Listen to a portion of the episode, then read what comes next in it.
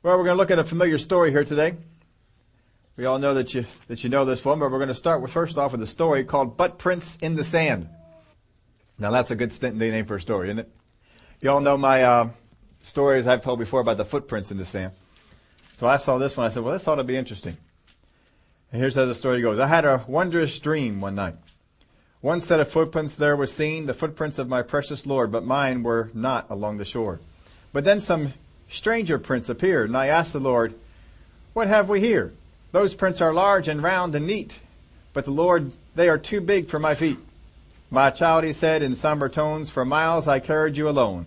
I challenged you to walk in faith, but you refused and made me wait. You disobeyed, you would not grow. The walk of faith you would not know. So I got tired and fed up, and there I dropped you on your butt.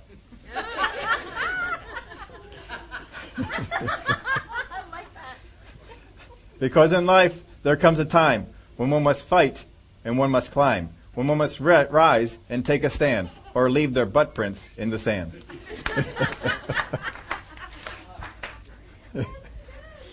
yeah, I thought that was pretty good.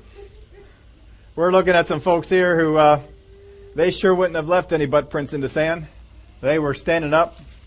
They're walking, they're doing things, they're climbing and all that sort of stuff. But over here in Daniel chapter 3, we're going to look at our favorite three Hebrew children. Hananiah, Mishael, and Azariah. We begin to pick it up over in verse 1. Nebuchadnezzar, the king, made an image of gold whose height was 60 cubits and its width 6 cubits and he set it up in the plain of Dura in the province of Babylon. And King Nebuchadnezzar sent word to gather together the satraps, the administrators, the governors, and the counselors, the treasurers, the judges, the magistrates, and all the officials of the provinces to come to the dedication of the image which King Nebuchadnezzar had set up. So the satraps, the administrators, the governors, the counselors, the treasurers, the judges, the magistrates, and all the officials of the provinces gathered together for the dedication of the image that King Nebuchadnezzar had set up. And they stood before the image that Nebuchadnezzar had set up. Then a herald cried aloud, To you it is commanded, O peoples, nations, and languages, that at the time you hear the sound of the horn, flute, harp, lyre, and psaltery, in symphony with all kinds of music, you shall fall down and worship the golden image that King Nebuchadnezzar has set up. And whoever does not fall down and worship shall be cast immediately into the midst of the burning fiery furnace. So at that time, when all the people heard the sound of the horn, flute, harp, lyre, in symphony with all kinds of music, and all the people, nations, and languages fell down and worshipped the gold image which King Nebuchadnezzar had set up. Therefore, at that time, certain Chaldeans came forward and accused the Jews. They spoke and said to King Nebuchadnezzar, O king, live forever. You, O king, have made a decree that everyone who hears the sound of the horn, flute, harp, lyre, psaltery, and symphony with all kinds of music shall fall down and worship the golden image. And whoever does not fall down and worship shall be cast into the midst of the burning fiery furnace. There are certain Jews whom you have set over the affairs of the province of Babylon, Shadrach, Meshach, and Abednego. These men, O king, have not paid due regard to you. They do not serve your gods or worship the gold image which you have set up. So here's the false worship that is set, that has come into the kingdom. Nebuchadnezzar has decided, and of course this came after Daniel's vision that he, uh, the statue of gold, and Nebuchadnezzar decided that since I'm the head, I'm going to be the whole thing. It's, at least it seems that way, and so he made the statue of gold. Now, know this, God does not intentionally to teach us to disobey kings. He teaches us quite the opposite, doesn't he? Uh, we're supposed to submit to those who are in rule and authority over us and not to just go around and disobey. But in this particular case, it was okay. Uh, put this in your outline. Disobeying th- those in authority must be because they go against God, the higher authority. So we are to obey all those that are put in authority, even when they do things we don't like, as long as it doesn't go against the Word of God. Now sometimes we like to use the fact that, well, they're not doing good things or godly things or whatever and use that as a reason to disobey, but that's not scriptural. If you want to disobey kings and authorities and powers and all the sort of things that the Word of God talks about, they must go against or have you do something that is against the Word of God. When they came to Jesus, they said, should we pay taxes to Caesar? They're basically asking him, should we disobey the kings and authorities because they're taking our money? They didn't like the fact that they were taking their money. But Jesus didn't deal with that. They were not causing them, at, for, in this particular instance, they were not causing them to go against God. And so he just said, render to Caesar the things that are Caesar's and to God the things that are God's. God does not teach us to intentionally disobey kings and those in authority over us. That's not uh, being a, a good Christian. Sometimes people go out there and they, they see different laws that are in the land and they want to disobey those laws. And when the laws in the land go against the things that are of God, then that's fine. You go against it. Now, abortion is a law that goes against God. And, and certainly there's some things we can do about that. But to go out there and blow up abortion clinics and, and kill people, well, that goes against other parts of the Word of God, and you can't obey one thing and disobey another. So you have to make sure that you're in line with all those, all those things. So in, go, in going against these authorities, we cannot go against the principles of God's Word. God's Word. Just remember that. Just because the king or the authority or whatever in power is going against the Word of God, doesn't mean that you can go against the Word of God in going against them. Does that make sense to you? Stay with the Word. Now, governing authorities taking us to a place we don't want is not false worship. What these folks were being led into was false worship. Governing authorities taking us to a place that we don't like is not false worship. You know, with the, some of the things that are in the news now with healthcare, a lot of folks in the country don't want healthcare. I heard it's now down to 36% of the people in this country are in favor of the uh, government taking over healthcare. That, that is not much. So that means the rest of the folks either don't want it or don't care. They're in one of those uh, areas. But that's not false worship, is it? But these folks are being led into or being uh, forced into was false worship. And that's the, that's the thing we compare it to. Governing authorities oppress and abusing those under them is another matter. There are times that governing authorities have come up and they've abused those that are under them. That is another matter. But in this particular instance, we are looking at the false worship in that aspect of it. That's really all that this uh, this one is dealing with. So, and there are times, you know, we've heard of third world countries and and uh, dictators who have just ruled over those subjects, and they start slaughtering people and killing people, and and that is another matter. Uh, it surely is wrong, and surely something ought to be done to to help that. And I think it's good when our country has gotten involved to help some of those countries where those kind of things were going on. I think it's bad too when we didn't get involved, and there were times that there were countries that sla- they're slaughtering the people in there, in there, and and we didn't do a whole lot about it.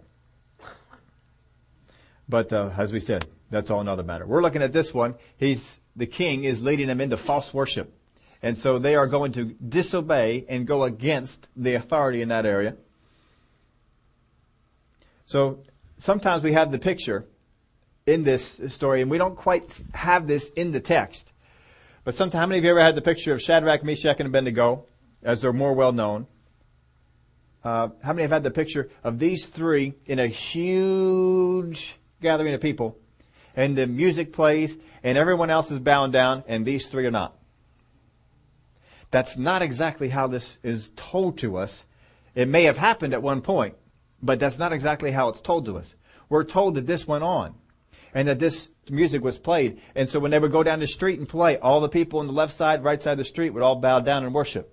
Whatever, whatever gathering was there, they would bow down and worship whenever they heard the music. If they didn't hear the music, they didn't have to bow down and worship. But if they heard the music, they had to bow down and they had to worship.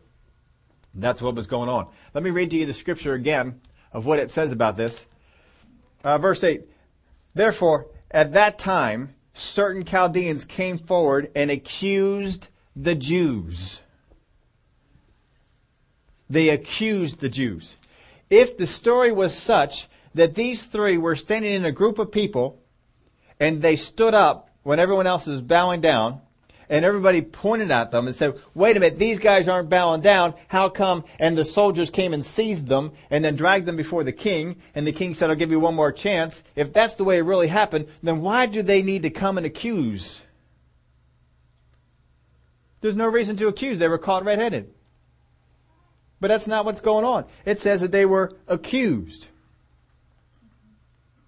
So it seems that this has been going on for a little while, and some of the rulers, the satraps and the authorities there, had noticed that Shadrach, Meshach, and Abednego, when they were on the side of the street and the parade would go down and the music would play, that they didn't bow.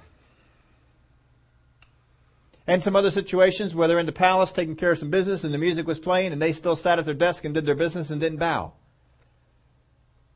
But they had to bring the accusation before the king. They didn't have pictures. They didn't have eyewitnesses. They didn't bring any of those things. They just made the accusation. And so they don't go into trying to prove the accusation. The king just simply says to them, well, I'll give you a chance now. I'll, play, I'll have the music play and then you all bow down. And that's where we pick up on the, the story here, where we left, left off of it. So it's not necessarily that they're in a big group and they're hauled off into, uh, because they, they didn't bow down. Uh, it probably was going on for a matter of days, maybe a week, maybe a couple of weeks, but it was probably not on the same day that the decree was made that uh, they had the big gathering of people to announce it and that these folks stood up. Where verse we leave off at? Verse 8? That's uh we we we got a few of these verses done. Let's go down to verse ten. You, O king, have made a decree that everyone who hears the sound of the horn, flute, harp, lyre, and psaltery in symphony with all kinds of music shall fall down and worship the gold image. And whoever does not fall down and worship shall be cast into the midst of the burning fiery furnace. There are certain Jews who you have set over the affairs of province of Babylon, Shadrach, Meshach, and Abednego. Now we give you their real names there because their real names are given to us in the first chapter and then we're not told about it again afterwards.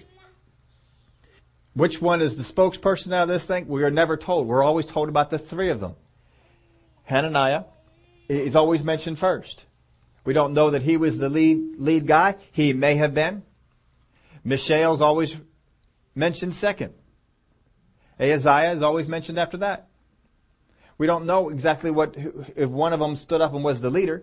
They're always come to us as a trio. There are certain Jews whom you have set over the affairs of the province of Babylon, Shadrach, Meshach, and Abednego. These men, O king, have not paid due regard to you. They do not serve your gods or worship the gold image which you have set up. Then Nebuchadnezzar, in rage and fury, gave the command to bring Shadrach, Meshach, and Abednego so they brought these men before the king. Nebuchadnezzar spoke, saying to them, Is it true, Shadrach, Meshach, and Abednego, that you do not serve any gods or worship the gold image which I have set up? Now, if you are ready, at the time you hear the sound of the horn, flute, harp, lyre, and psaltery in symphony with all kinds of music, and you fall down and worship the image which I have made, good. But if you do not worship, you shall be cast immediately into the midst of the burning fiery furnace, and who is the God who would deliver you from my hands? So basically we're doing this. Why waste time in a long, lengthy trial with witnesses and so forth? Let's just disregard all that. We have the accusation. We'll bring you guys out here. If you hear the music, bow down and, and we'll say it was all misunderstanding. Then we'll go on. I love, uh, this statement here though, because it's going to come back later on. And who is the God who would deliver you from my hands? Who is the God who would deliver you from my hands? Now, we're in this series. This is only our second week in the series. I'm not going to ask them to turn over there, but I'm just going to read this to you. This is the verse of scripture that we read last week in Hebrews chapter 10 verse 23. Let us hold fast the confession of our hope without wavering, for he who promised is faithful. But we have to hold fast the confession of our hope.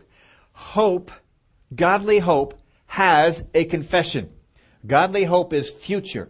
Godly hope has its eyes on something that is ahead of us. And there is a confession about that hope. The confession of the hope must line up with the hope. Too often, we are having the confession of hope not line up with what we are hoping for. And we brought out that example of keys. I hope I find my keys. Well, I hope you do too. Where'd you last have them? Well, I have them right here. But I hope I find my keys. Does that line up? No, because my hope is in future. I have them. So if the, if the hope is future, then my confession is not anti-faith if it also is future. And this is where we need to discern in the Word of God the things that are hoped for, which are future, from those things which we have been given. There's a difference in the Word of God between using or having faith to use what you were given and having faith for what you hope for. And too often we're putting them all into the same basket anymore and we're treating both things with the same kind of confession. And I'm confessing present tense for those things I hope for future tense, and I confessing present tense for those things that I have been given now.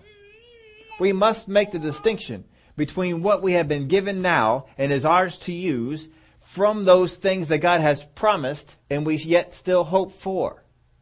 It is not anti-faith to hope for something. So that's why we're spending time on this. So that being said, we can get back over here because now we're going to have the confession of their hope. Hananiah, Mishael, and Azariah have a confession of their hope. And here it comes. They answered and said to the king, now again, it doesn't say who answered. I imagine one person was doing most of the speaking here, or what, because you can't have all three say it, but they're all in unison. They're all saying the same thing. They're all in agreement with it. O Nebuchadnezzar, we have no need to answer you in this manner. If that is the case, our God whom we serve is able to deliver us from the burning fiery furnace. Is that present tense or future tense? Future, isn't it? It's not present because they haven't been delivered yet, have they? They're not in the fiery furnace yet. So the deliverance is future. It's something that they hope for. And they have no problem saying, our God, whom we serve, present tense, is able to deliver us from the burning fiery furnace, future tense. He's able to do it.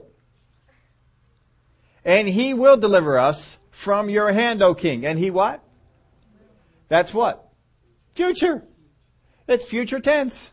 And he will deliver us from your hand, O king.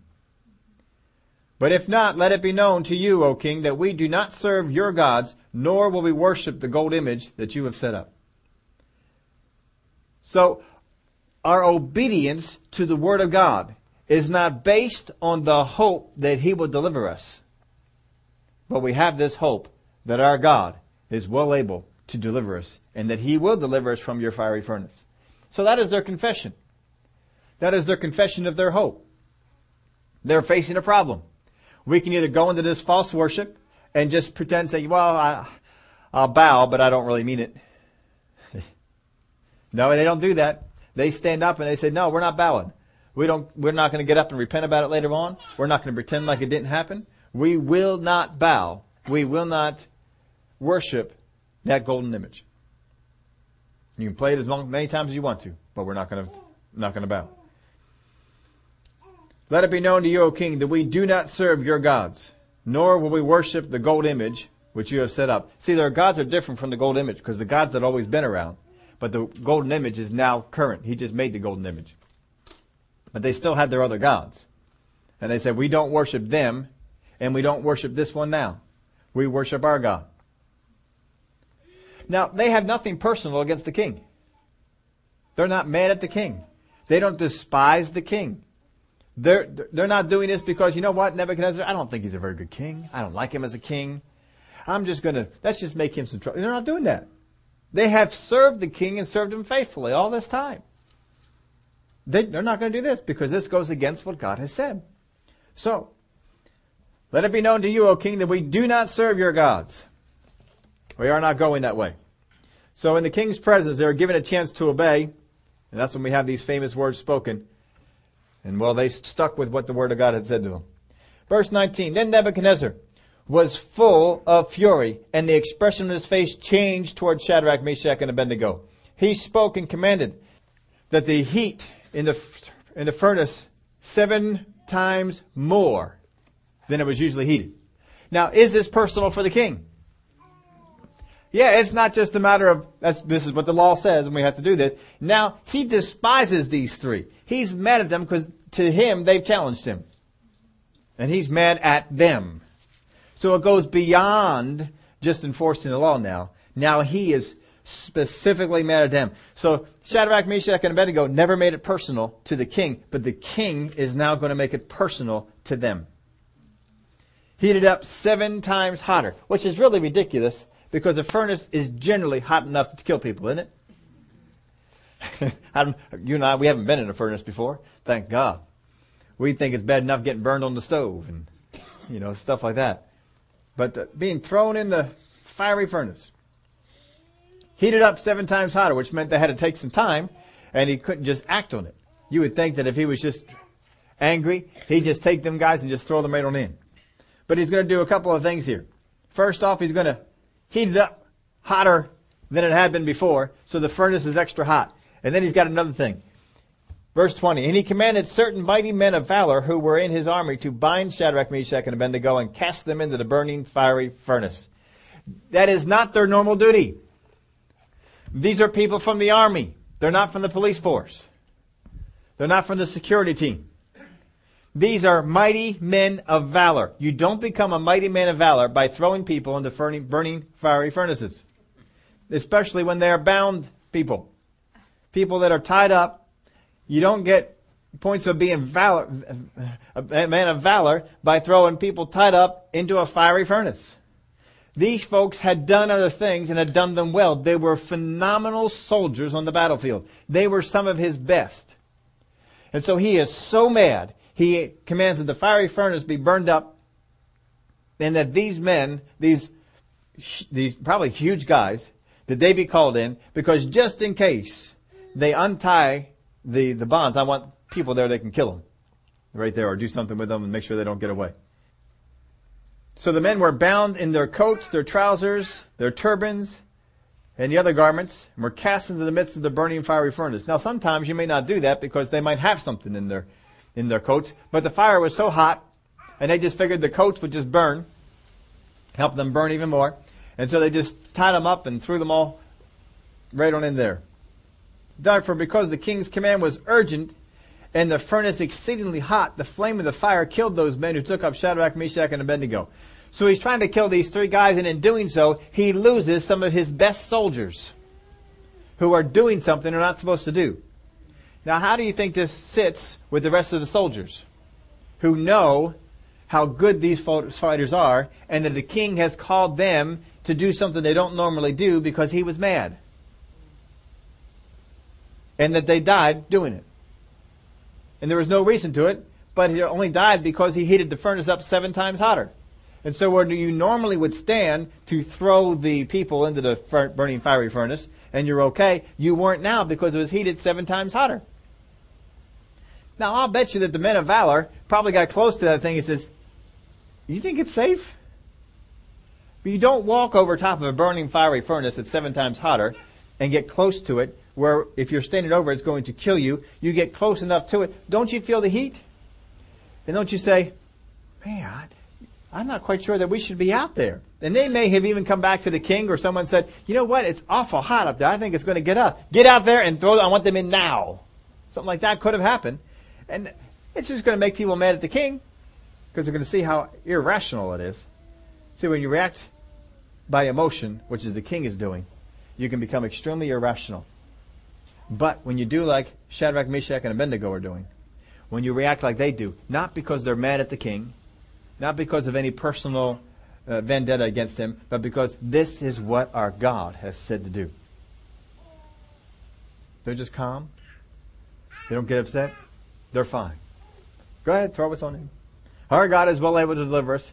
Oh, but it's heated seven times hotter. Oh man. We had a 400 degree God.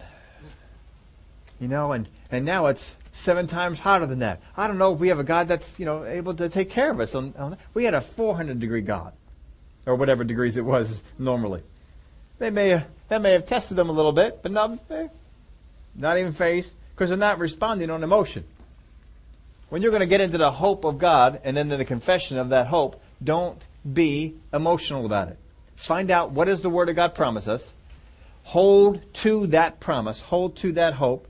And then when stuff comes along, extra stuff, and tries to play on your emotions, it won't matter because that's not what you're responding to. These three guys had the opportunity to let all these extra things that came in affect their emotions. It could affect them. How many, if you were sitting there and you heard the king say, make it seven times hotter, or thinking, oh man, seven times hotter? I mean, if you're going to burn up, you're going to burn up. I mean, what's the difference, right? But that could have played on your emotions. But it didn't for them. So the men who threw the men died. And these three men, verse 23, Shadrach, Meshach, and Abednego fell down bound into the midst of the burning fiery furnace. I don't have a picture of the fiery furnace, but generally, the, uh, you got to figure it's more than a six foot tall furnace. Well, some I get a picture of this. You're picturing, you know, 15, 20 foot furnace or something like that. It's got to be a big one. So you're taken at the top and you are thrown down and it says they fell down into it. That's a substantial fall, but you're falling into the burning, fiery furnace. So what are you landing on? Coals, hot stuff. You're not just having heat come at you, you are landing on things that are burning. You're landing on things that are hot. You landed on, right on top of them. You fell down on them. I mean, just the landing. They're not necessarily throwing them in like, all right, you ready? They're just chucking them in there. They don't care if they land on their head, land on their side, land on their back. They don't care where they land. They're just throwing them in there and they fall down into it. That's a pretty substantial thing to get through right there, isn't it? But now they got to deal with the burning fiery furnace. And the king Nebuchadnezzar was astounded, and he rose in haste and spoke, saying to his counselors, Did we not cast three men into the midst of the fire? They answered the king, True. So that tells you that the guys they got to throw them in died, but did not enter into the burning fiery furnace. Only the three Hebrew guys got into the fiery furnace. The other guys died, but they still stayed out of it. They had not entered in. They didn't get so hot they just collapsed and fell into the furnace. Otherwise, they might have thought one of the one of those guys got up with the other three, but they never thought that. Verse 25, Look, he, he answered, I see four men loose, walking in the midst of the fire, and they are not hurt, and the form of the fourth is like the Son of God. So they land in the fiery furnace. I mean, if you land in the fiery furnace and God shows up in there, it's alright. And they're all walking around. I don't know about you, but if I'm in a burning fiery furnace and the ropes have burned off of me and I'm walking around, even though I'm with God, I'm saying, God, do you mind if we get out of here?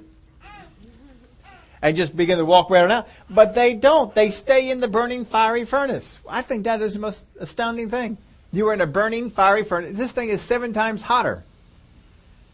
And you get in, you get thrown in, you're not dead yet. You get up, you start walking around, you see the angel of the Lord there, you see Jesus standing there.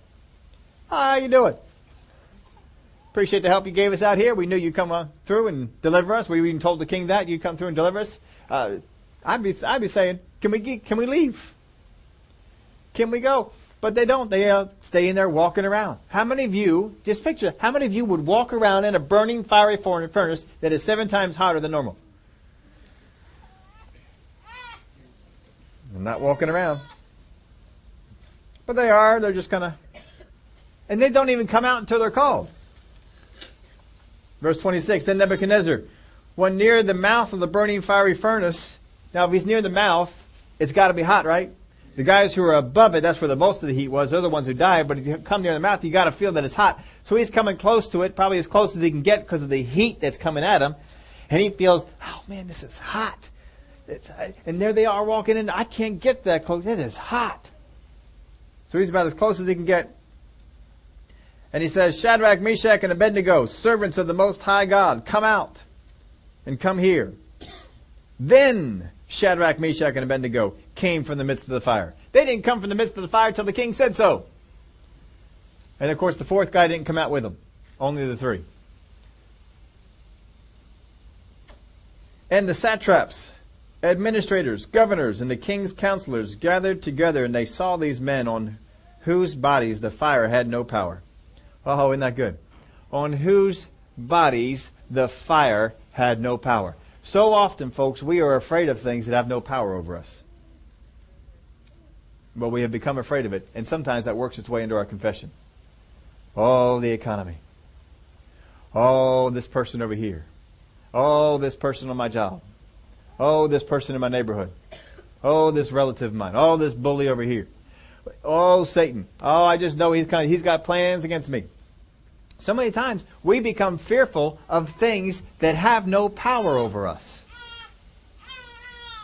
And when they went into the fiery furnace, they were not afraid of the fire. And we're told when they came out that the fire had no power over them. Boy, that's good. Good wording there. And so the, the satraps, the administrators, the governors, and all the king's counselors, they were all gathered together. They all saw this. It wasn't just the king saw it. all of the satraps, all the governors, all the administrators are all around there, and they see these three guys get cast into the furnace and walk out. Now understand, these people had seen folks die by the furnace before. It seemed like every every uh, nation, every empire has different ways of killing people. You know, you would think that as an empire you don't have other things to identify yourself with, but each of them have different ways. What was Rome's ma- famous way? Crucifixion, because they were more bloodthirsty than a lot of them. That was that was their famous way. The uh, Babylonians apparently had the fiery furnace. Other folks, you know, in the mid, Middle Ages it was the guillotine. And you can go to other other empires. All of them seem to have different ways. Our our famous way of doing it, of course, electrician and the uh, injection. That's what. Uh, that's how we. But they all seem to come up with with ways of executing people, and they pretty much stick with that. So these governors, these administrators, had seen people thrown into this same fiery furnace before. It is set up so that people can stand around and watch people being thrown into the fiery furnace. It's not just done in a back room somewhere, it's done on, as a spectacle so that other people can see it. They become in fear of the king and they don't disobey him anymore.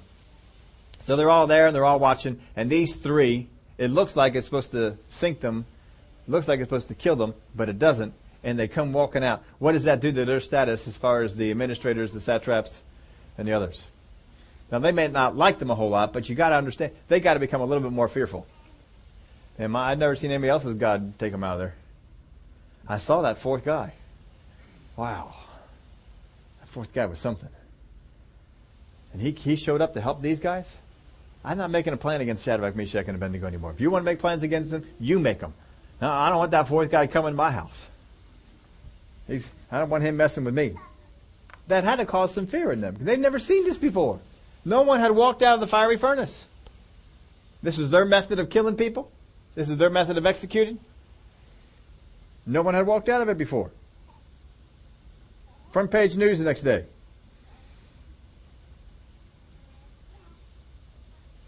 So the satraps, administrators, governors, kings, counselors gathered together, and they saw these men on, on whose bodies the fire had no power. The hair of their head was not singed, nor were their garments affected, and the smell of fire was not on them. I mean, that is just something else. The smell of fire is not even on them. To be in the burning fiery furnace. How many of you ever been around a, a burned out house before? When you come out of there, what do you smell like? Smell like fire. If you've been in a house that was burning, you come out smelling like fire. They were in the fire. They were a part of the fire. Their clothes didn't burn. Their hair didn't singe. You all know how easy hair burns. All the only thing that burned was the ropes that were binding them up. The boats, the, the ropes that had their hands bound and their their uh, hand, their hands and their legs all bound up, burned off but none of the rest of the clothes. That is something. When you throw the people in bound and they come out walking out, that has got to speak something to some people. Someone was in control of what burned in that fiery furnace. And they had never seen this before. So Nebuchadnezzar spoke saying, Blessed be the God of Shadrach, Meshach, and Abednego, who sent his angel and delivered his servants who trusted in him. Who delivered his servants who trusted in him. And they have frustrated the king's word and yielded their bodies that they should not serve nor worship any God except their own God. Therefore I make a decree that any people, nation, or language which speaks anything amiss against the God of Shadrach, Meshach, and Abednego shall be cut in pieces, and their houses shall be made an ash heap. Because there is no other God who can deliver like this. Then the king promoted Shadrach, Meshach, and Abednego in the province of Babylon. so they were working before, then they got promoted. What was supposed to kill them got them promoted.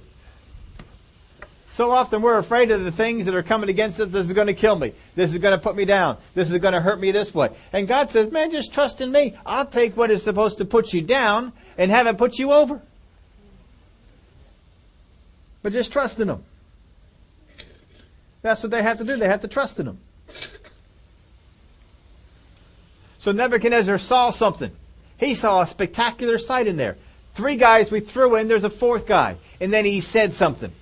Because of what he saw, he said something. He made this decree about Shadrach. He made a decree about their God. Let's go back to this confession again. Blessed be the God of Shadrach, Meshach, and Abednego, who sent his angel and delivered his servants who trusted in him.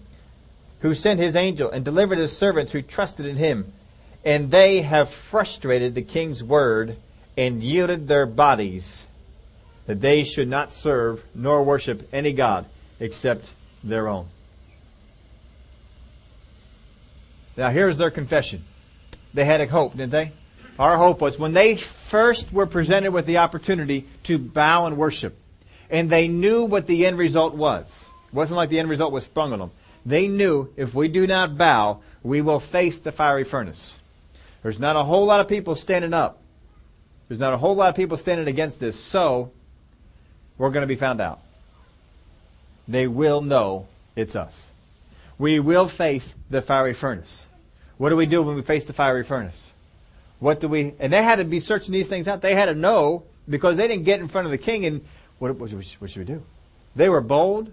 They knew what to say. And as soon as they got there, our God is well able to deliver us from your fiery furnace. They knew it was future because they're not in it yet. But they held to that confession. Our God is well able to deliver us from your fiery furnace. And then they go on with the second part because the king might come back and attack that.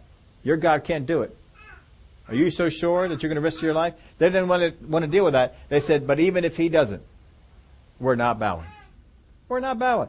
Even if he, even if we didn't have the hope that he would deliver us, we are not bowing to your image. So now it's really useless for the king to argue with them whether God can deliver them from the fiery furnace or not. Simply because they said, even if he doesn't,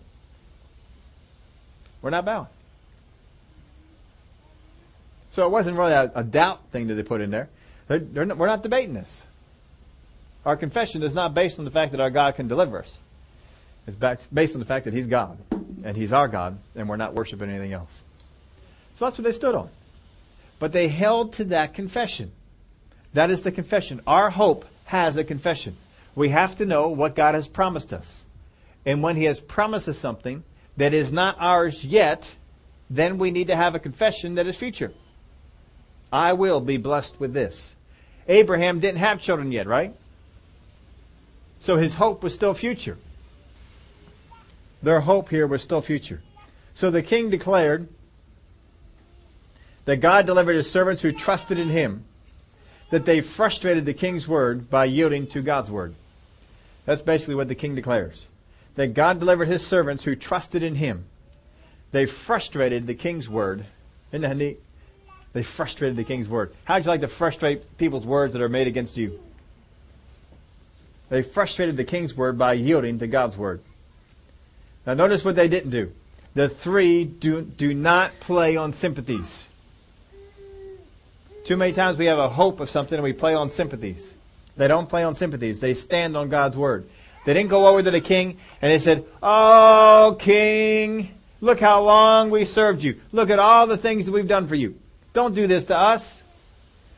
Look, look how faithful we've been. Look how long we have served you. Look at all the things we have brought to your kingdom. Oh, please don't do this to us. They don't play on the sympathies, do they? They stand on God's word. Too often, we want to stand on God's word, but we're playing the sympathy card first.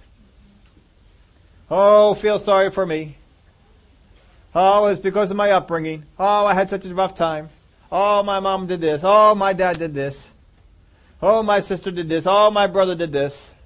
Oh, my teachers were this way. Oh, the people in my school, they did this to me.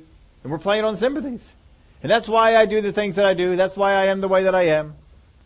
Stand on the Word of God. Stop playing on sympathies with people. Stand up for it. Doesn't matter what you went through. Doesn't matter what happened to you.